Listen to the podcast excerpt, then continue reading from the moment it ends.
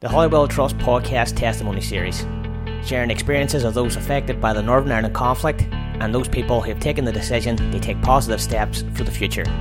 Now, here is your host, Eamon Baker. Hello there and welcome. My name is Eamon Baker. Today's interviewee is Seamus Heaney. What you will hear from Seamus is the impact of the conflict or the troubles or the war in the lives of the Heaney family and the wider community. And you will hear Seamus speak about the work of the Old Library Trust or indeed the Healthy Living Centre in Central Drive.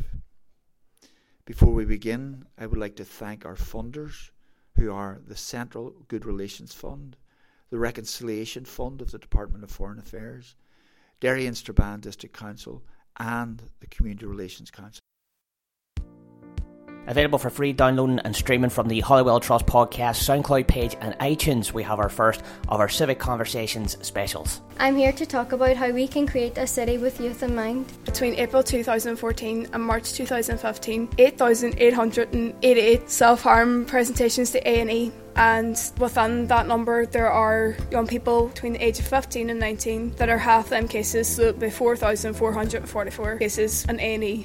The percentage of 100 young people who wanted to leave was 95. So 95 out of 100 young people did not see their future in Derry and did not intend to come back, which means that for your generation, there's not going to be anybody left. And for those that are here, there won't be a voice to speak on your behalf. That's the Civic Conversations with Young People in Mind available for download from our SoundClouds and iTunes pages on May 2nd. To stay up to date with all new episodes from the Holywell Trust podcast and testimony series, follow us on soundcloud.com, search for Holywell Trust, or subscribe to us on iTunes. Again, find Holywell Trust. So Seamus, if we've only an hour, Yep. um, you know, one of the one of the things that I know about you and your family is that you lost your brother. Mm.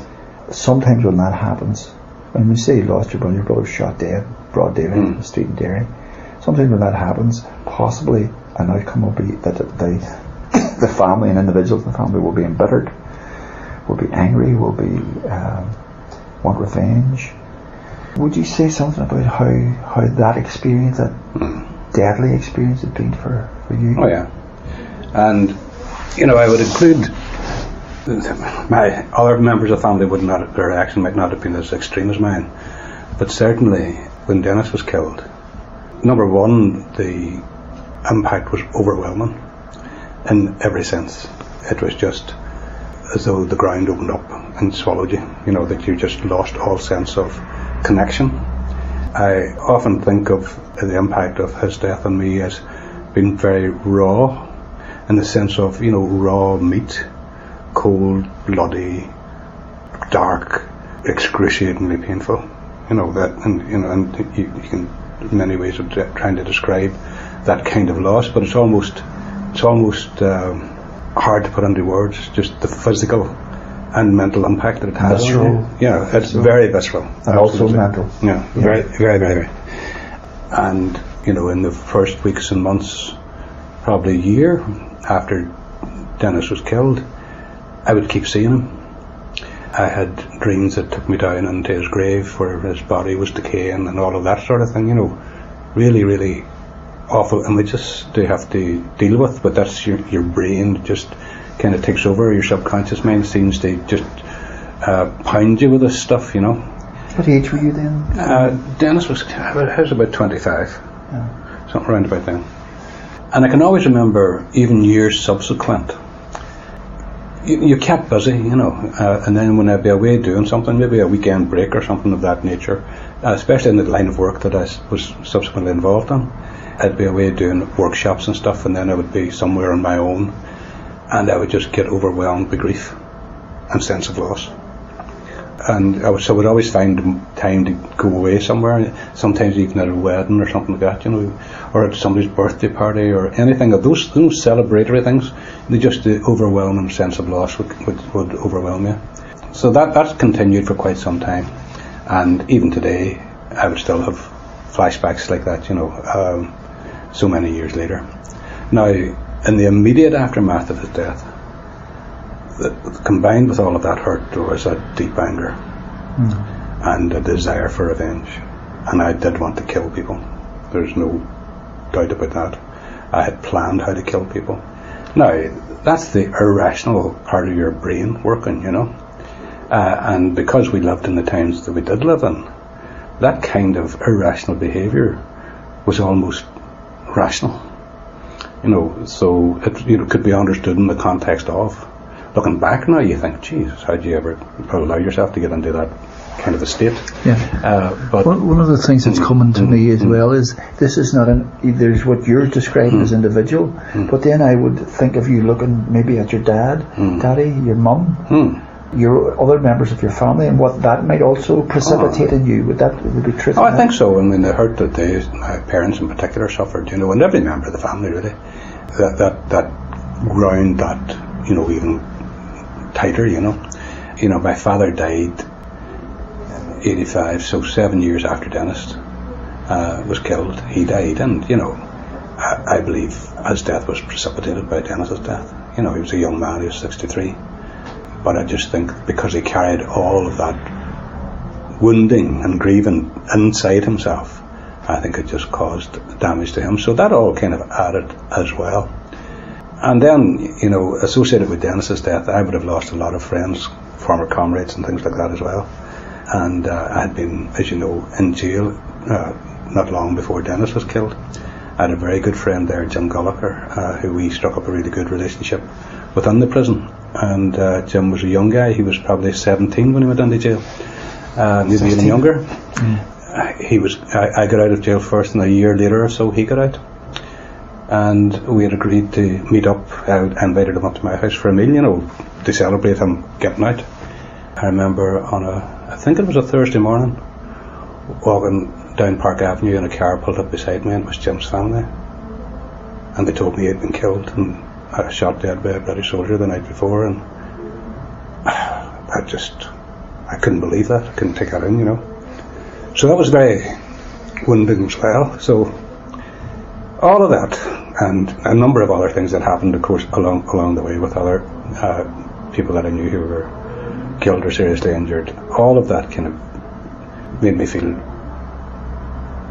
a desire for I don't know if I would call it now uh, revenge, although I think an element of it was revenge. Uh, I think a big part of it was just the need to see some form of justice, some kind of atonement for what had been done to me as an individual, to my family, and to what I would see as our community, our society as a whole, you know, as a consequence of historical injustice that's gone on for a long, long time. So There's also the there's there's a whole lot of reasons why I didn't do what I did, what I, what I wanted to do. You know? um, yeah. What are they? well, well, one, I was married, I had a young family, and I had ended up in jail when my youngest daughter, then Katrina, was 18 months, and I was away for three years. And, you know, people talk about individuals in jail, but the reality is that we got on with life in jail. I mean, in fact, jail could be quite fun at times, you know. You lost your immediate freedom, but you were still just looking after yourself. You didn't have any other responsibilities uh, within jail. But my family, my wife and family, they had a struggle to survive outside. That really, really was a burden to me, you know, in the sense of that I had really let them down, badly let them down, you know, doing this stuff that I thought was right, but you know, at the end of the day, who was going to look after my family when I was in jail? And many children had you. Two children at that stage. Yeah. Yeah. So She was at home. Where where was home? home at that time was Glenone. Mm. So that was a struggle, and I always recognised that that was a real struggle for her. You know that, that what we had in, by comparison to what we imposed in our families was nothing. You know. So uh, I thought about all of those things, and I don't know what turned me around. Really, you know, I would find it very hard, even to put on the words or even to you know pinpoint the moment when I, I decided that These so-called the, yeah, the, the, well, the, the, the, whole notion of wanting revenge, of wanting to be, you know, take make use of violence as a means of getting back at the other, just, uh, I think a, a slow realization that violence wasn't going to do it. Well, and in the old adage violence just begets violence. It just brings more pain and more misery to more people. It doesn't solve problems. So I think somewhere within me that kind of idea began to take hold, you know. Uh, it might be the old Catholic upbringing, I don't know, uh, quite possibly. I wouldn't say, I, I would never have described myself as someone who had a tendency towards violence. Ever in my grown up years, quite the opposite. I abhorred violence, I avoided it at every opportunity. And yet found myself in overwhelming violence, you know, as a young man then, uh, from the age of kind of 17, 18 onward so I've got two things working against me. One, I was I didn't have a propensity towards violence. And, and an innate, an innate tendency. Yeah. But I also would not have considered myself a pacifist, and still don't really consider myself a pacifist. I think that there are arguments for uh, use of violence when all else has failed. You know, I do believe that. I think that people who are suffering from injustice and oppression have a right to use violence against their oppressor. Now, but alongside that, I also believe that that violence will cause continuing wounding to not just the people it's directed at, but by the perpetrator as well. You know, so I think that violence, uh, you pay a price, pay, pay a price for being involved in violence, whether you're on the receiving end or the delivery end. Do you consider that you've paid a price? Um, Seamus, for what you were involved in? Well, you know, the ultimate price, I think, uh, I, I, feel great responsibility for what happened to Dennis. No, uh, and while I wouldn't take away from him his individual right to make his life decisions, I think the fact that I was involved in the area before him probably influenced him to become involved. Is that like uh, this is pop psychology? Now? Is that like a, a, burden of guilt? Is that what you're talking about? Well, I certainly think it was guilt for quite a while. Uh, I think I think I've rationalised it since, because for me to take that on would be to deny him, you know, autonomy. autonomy. Yeah, for sure. So uh, I wouldn't do that. I think that he was very well aware of what he was doing, albeit that he was a very young man and uh, wouldn't have had the full sense of the impact that violence was going to have on him and on the society. And when you're young, you're inclined to take risks. You're inclined to disregard the value of your own life. You're inclined towards the good of others, you know, and to do what is necessary in order to bring about good. And you will use whatever means available to, to achieve that. But I think what you're sometimes dismissing is the value of your own being you know, so you haven't really had the opportunity to consider uh, what it is to be a human being uh, and a fully aware human being. And I think the more aware you become, the more you understand the importance and preciousness of every life, mm. and particularly of your own life. You know that that we have this one opportunity to be, and uh, we shouldn't dismiss that lightly. I think within society, because we are forever used and manipulated and controlled by others, in power in particular. We, some, we, we place a lesser value on our lives than we should. I, I think that very possibly Dennis, at that young age, didn't place as great a value on his own life and his own well-being as he could have. You know, I certainly think that we were part of a society of young nationalist Republican males and females who felt that sacrifice was important to the cause, self-sacrifice and ultimate sacrifice. And I kind of come full circle on that. You know, I don't think now that any cause is worth a single life. I really don't. Just full circle. Yeah, it's funny, you know, uh, and I don't think it's just the fact that I've got older and softer or anything of that nature. Mm. I just think you realise how vitally important every human being is. You know, uh, in this world of existence, that we're a product of some kind of unique experience within the universe. How it's come about, people debate for, well, eternity, I suppose. Uh, I tend to take the evolutionary route. I don't put any God figure in control or charge. But even within that, we exist against all the odds of existence of, of a thinking human being anywhere in the universe, and yet we exist. And we only have, as far as we are aware, we have only one chance of it, at existence, and we should value it. And it, you know, and I think that if we could really understand our place in the universe, our momentary place in the universe, we would take much greater care of ourselves. We'd take much greater care of the other human beings around us. We would value them more, uh, and we would never do hurt or harm. You Uh, see, mm. then taking you back, it's beautifully mm. expressed. I, mm. I, I love the way you've expressed it. I'm thinking of the soldiers. I, I, in my mind, I'm thinking Soldier A, Soldier B, Soldier C, who were involved in the killing of Dennis. Uh, so they're precious human beings. So perhaps you've come full circle in relation to them, or am I wrong? you, you'd be very wrong.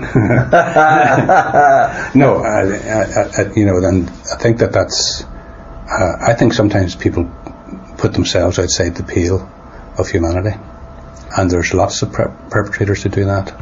I think even those people who are predatory in their behaviour, uh, whether that's preying on uh, women or uh, through serial killing or children or whatever. Uh, I think that those people place themselves outside of humanity. As soon as you begin to prey on your fellow human being, then you're no longer human. So going back to In the that word, sense, going back to the word justice. going back to just well, going back to I would rather go back to the soldiers in particular. Okay. And I think it's these soldiers, these soldiers who are trained in a particular way to kill, and that was certainly during the time of shoot to kill. These are specially trained soldiers within um, the uh, the British Army. I don't think all people who become soldiers are necessarily bad people. In fact, I don't believe that at all. I think most people are there for uh, good, if sometimes naive reasons. But the system that produces an elite soldier trained to kill kills the spirit of that soldier to enable that individual to go out and commit murder on behalf of whoever it is that, that sends them out. Uh, and I think once you cross over that line, then you're a very different type of person. Now, for me, where I'm concerned with, with these soldiers' lives is I have no desire for, to see them killed or uh, even to see them in jail. But I do have a desire for a justice which is based on acknowledgement of what they did. And they carried out cold blooded murder of my brother.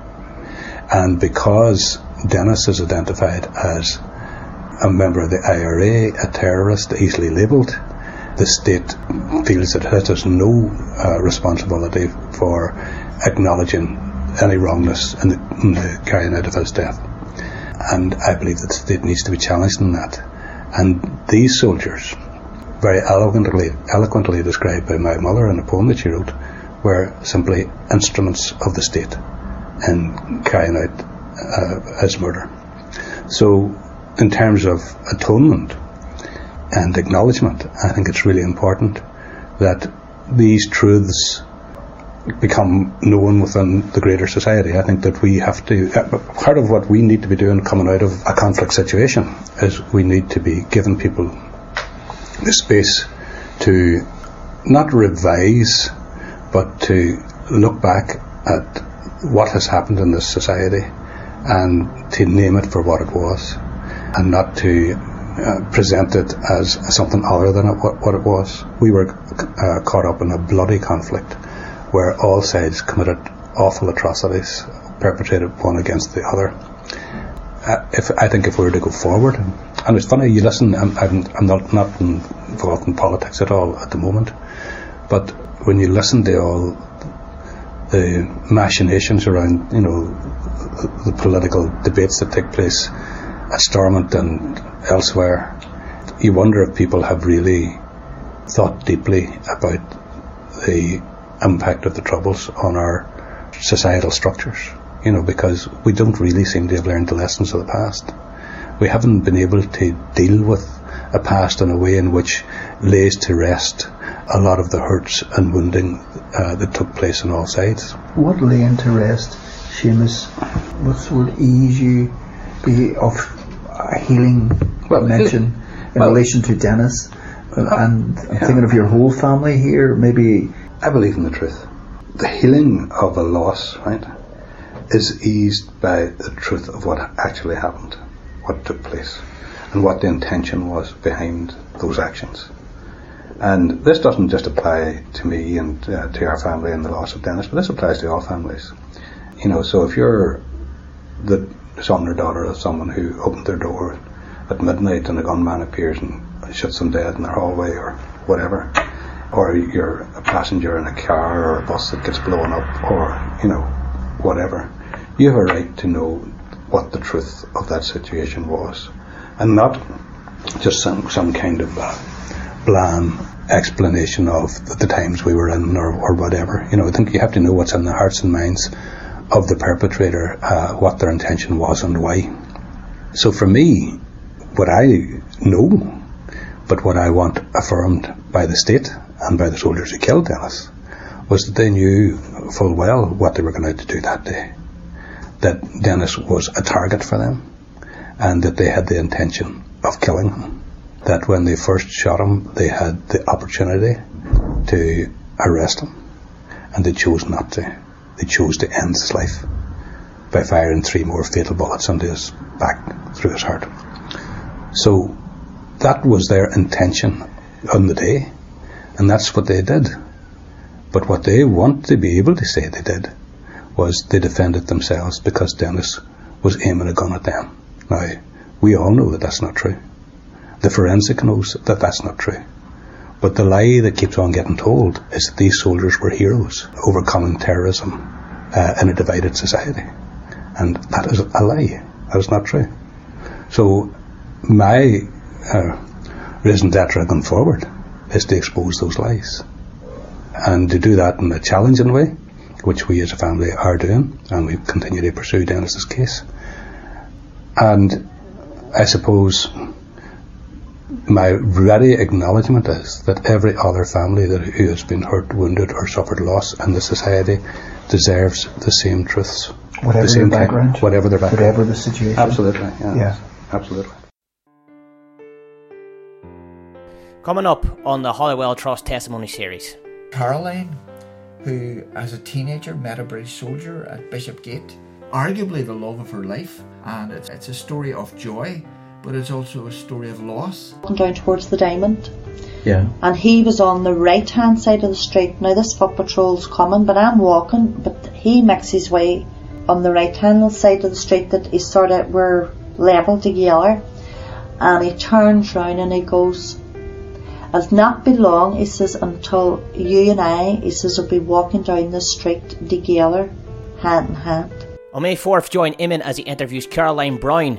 Go to soundcloud.com and search for Holywell Trust, or on iTunes, search for Holywell Trust.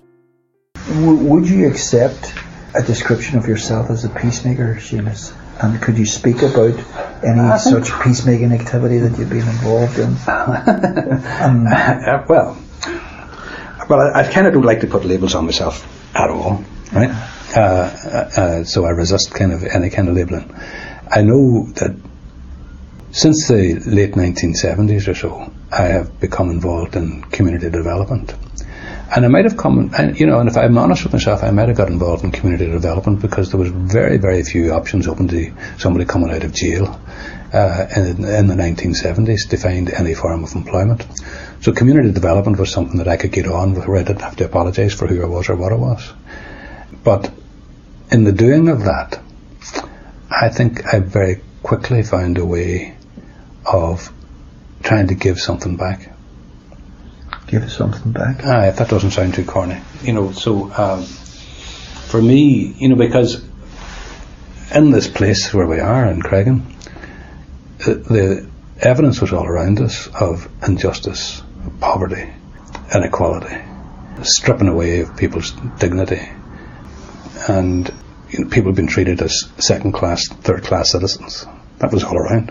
I mean, I, I could see that, you know, very quickly. And so my first resolve was uh, to restore dignity to people, or to help restore dignity to people, so that they could see themselves as fully fledged human beings. I'm sorry to keep coming back to that term, but I mean that's how I see it. You know, that's how I I see when I look at somebody now. I try to look beyond all the kind of outward appearance and just see the human being that exists there.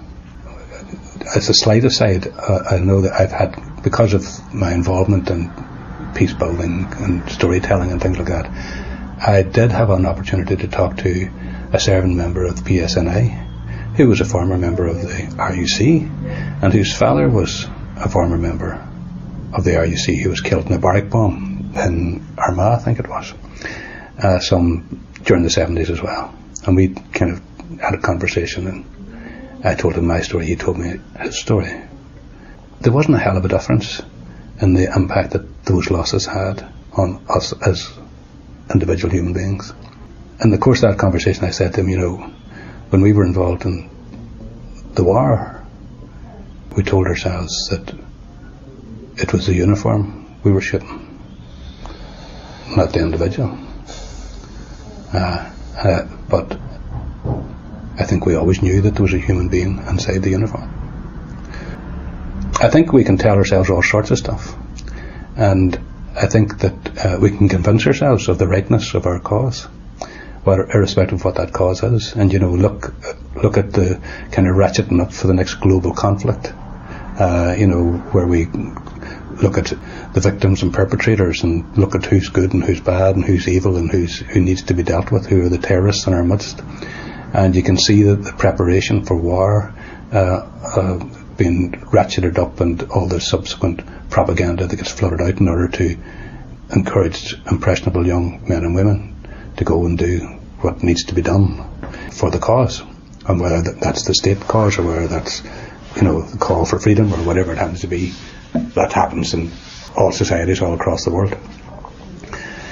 I kind of looked at it from my point of view as a community worker and said, what small thing can I do?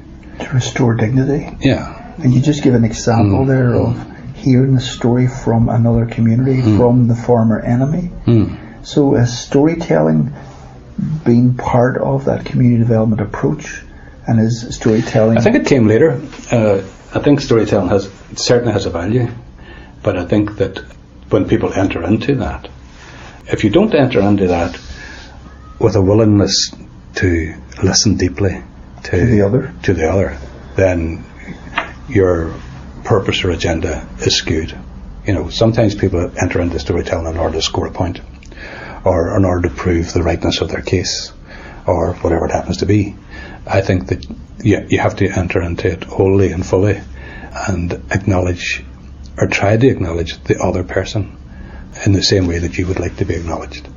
So I think for me, that when you're in situations like that, then understanding and uh, acknowledgement, compassion, and learning can come from that. Mm. Um, but we tend to avoid all that. We don't like to be too honest with people, really, if we can too avoid open. it. Too open, too honest. Uh, we have an instinctive kind of resistance to doing that, especially with people that we perceive as our enemies. So those, those kind of things have to be very sensitively uh, approached. Yeah. I guess when you started in community mm. development work, I think in, in maybe in Central mm. Drive mm. many years ago, that uh, the war was still oh, it was raging, raging. Therefore, the opportunities to meet with and hear uh, uh, with empathy and with compassion the other would have been less than they are now or have been yeah. since well, the peace process. You know, there's plenty of fragmentation within this community and has been down through the years uh, without having to resort to, you know, the differences between this community and another community. And I don't see our, our division as a simple kind of Protestant, Catholic, Unionist, Nationalist, Republican kind of divide. I don't see it like that at all. Although I think that it tends to get labelled like that. But for me, you can only. I long ago lost the notion that you can sort, sort of come a, a riding, riding in a great white horse carrying a, a flaming sword or whatever and sort all the world's problems out. You can't. That doesn't happen. Uh, and I think that what I did realise is that you can make small changes. You can make small impacts, one-to-one impacts, or maybe slightly bigger than that, simply by doing what you feel is right, doing the right kind of things at the right time uh, with people, as opposed to two people or what would be examples people. of those? The right well, kind of things at the right time with people. I think the fundamentals of community development are about trying to uh, help people to help themselves.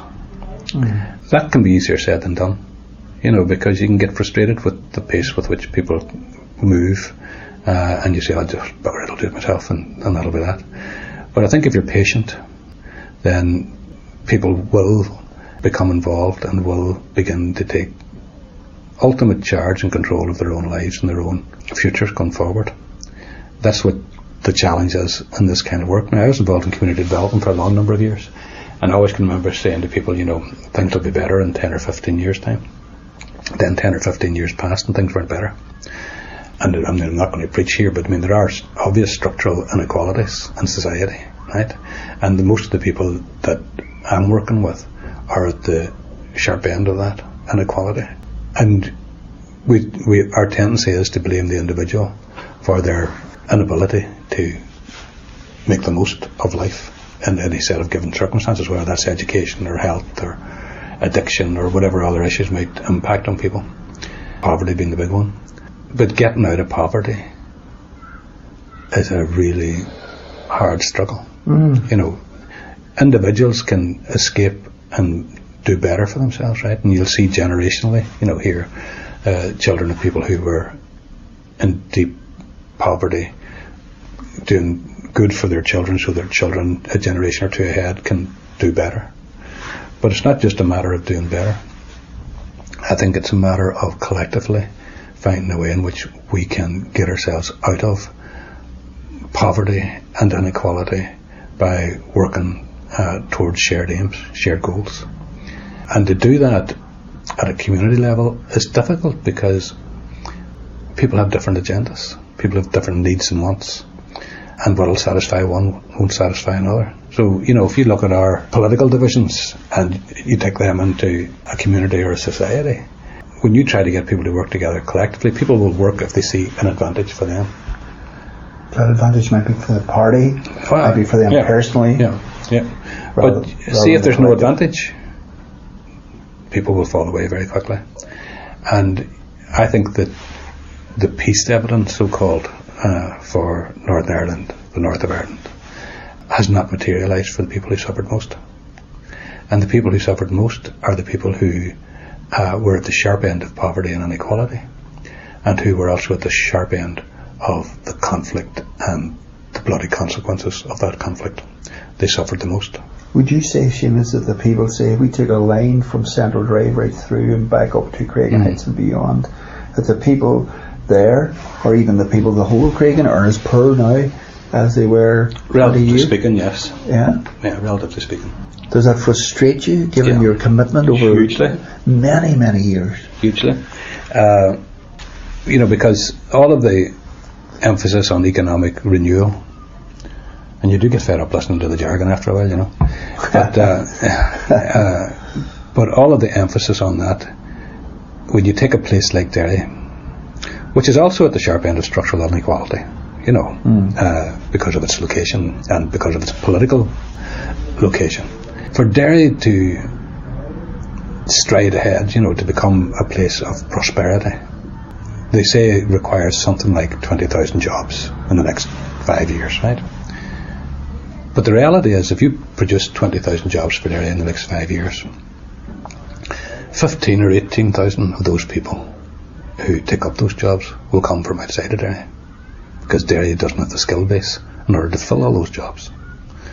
So if you want to put that to rights, then you've got to generate the skill base. And the skill base begins with our education system, you know, and preparing people on, for a way out and a way ahead uh, as a process of education. And I don't think that we're rigorous enough as a society to do that. We all operate in our separate silos, and we don't look at the community need as a whole and say, let's collectively put all our resources to improving that situation. Within officialdom, and certainly within the statutory sector, people are really, really good at presenting their professional barrier to particular roles uh, that are not their role. That's not my responsibility.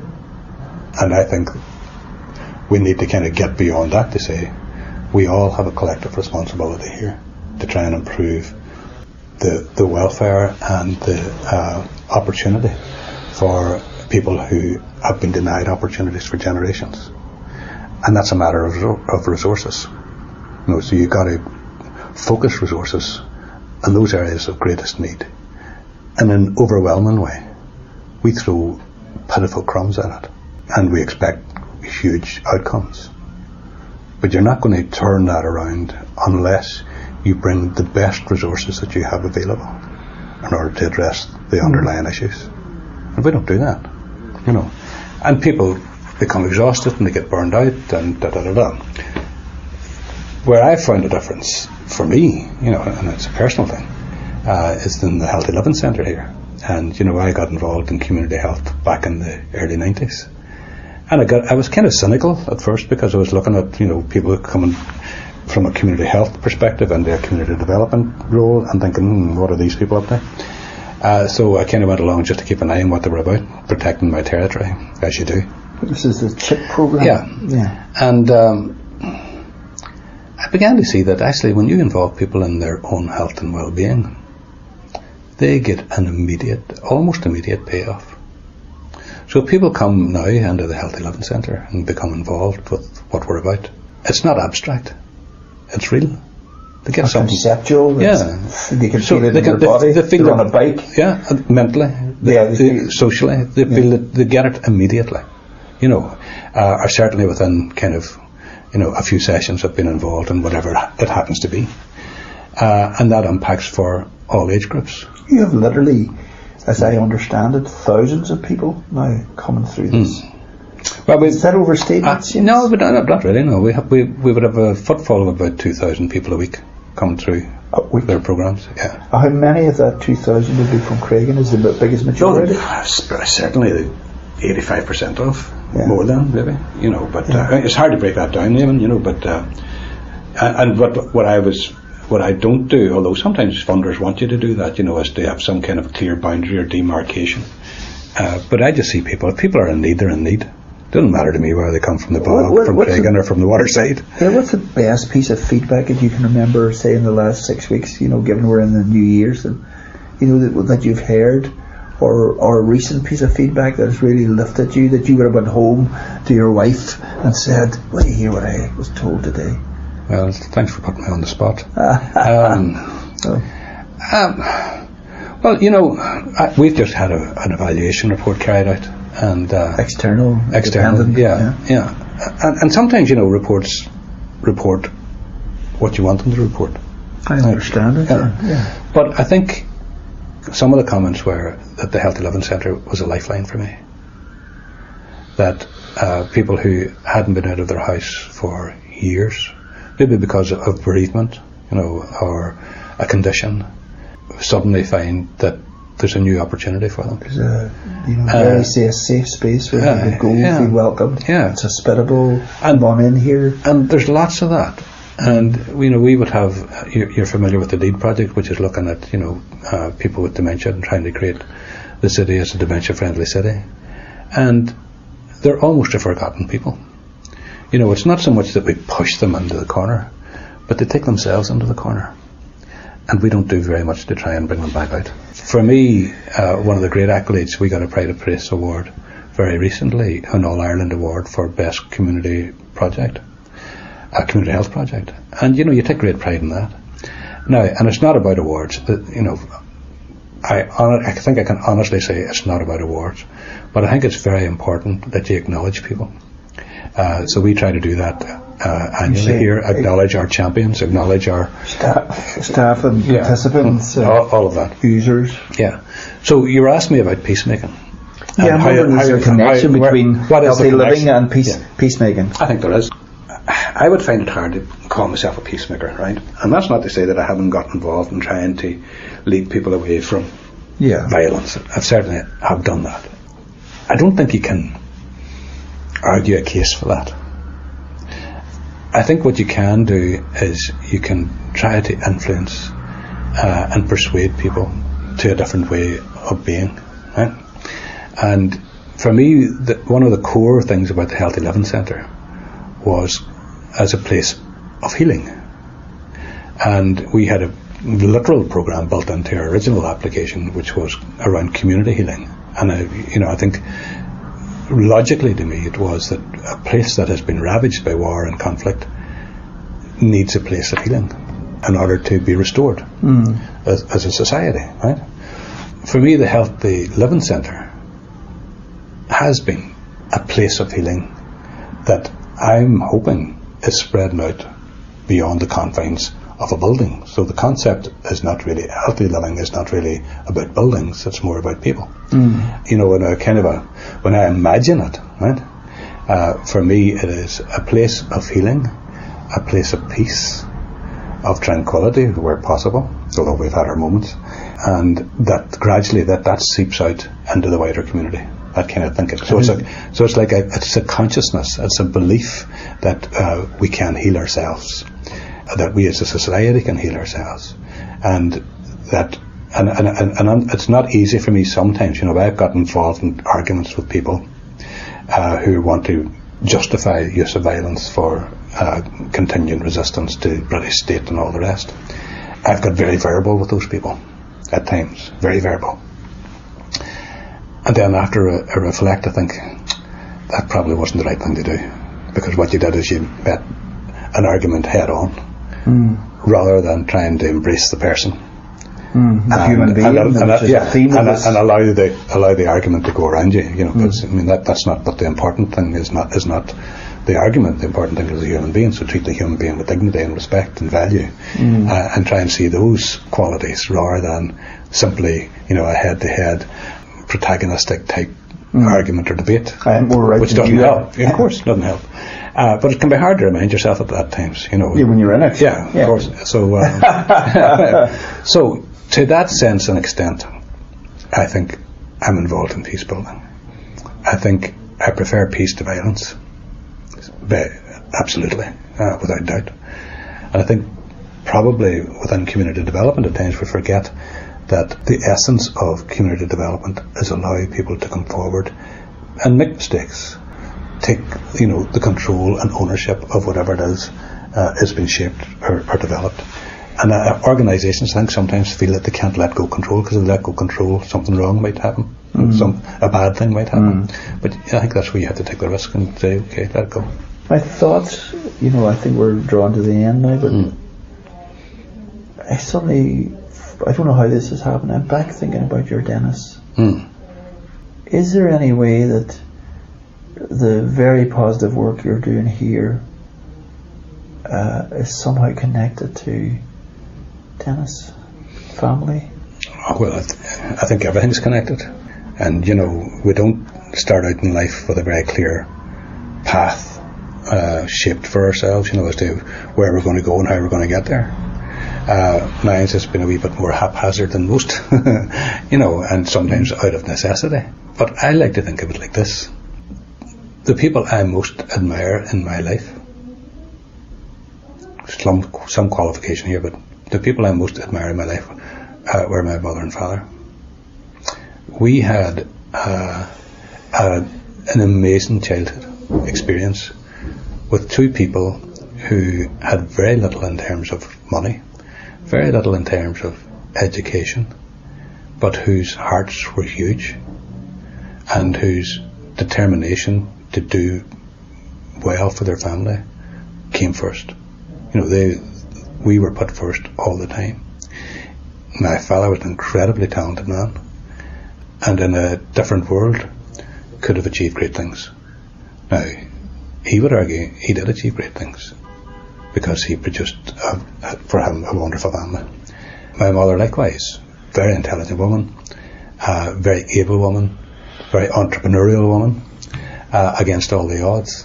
They passed on to us values, a set of values, probably the most important thing, that stay within our family uh, and which we pass on to the next generation and subsequent generations. Because of that, I'm the person that I am. Now, where does Dennis fit within all of that? I think Dennis uh, grounds me so that I don't get too far ahead of myself. Um, I think that when you know you can be um, persuaded to lean in one or other direction, I tend to, in terms certainly in terms of the politics of this place and the need to resolve the, the conflict, I always go back to Dennis, always. To what, what do I want for him? What would make value of his life, short though it was? Uh, and for me, it's all those fundamental values of dignity, integrity, love, compassion. Uh, justice. justice, very much so, and truth. so it becomes quite simple then.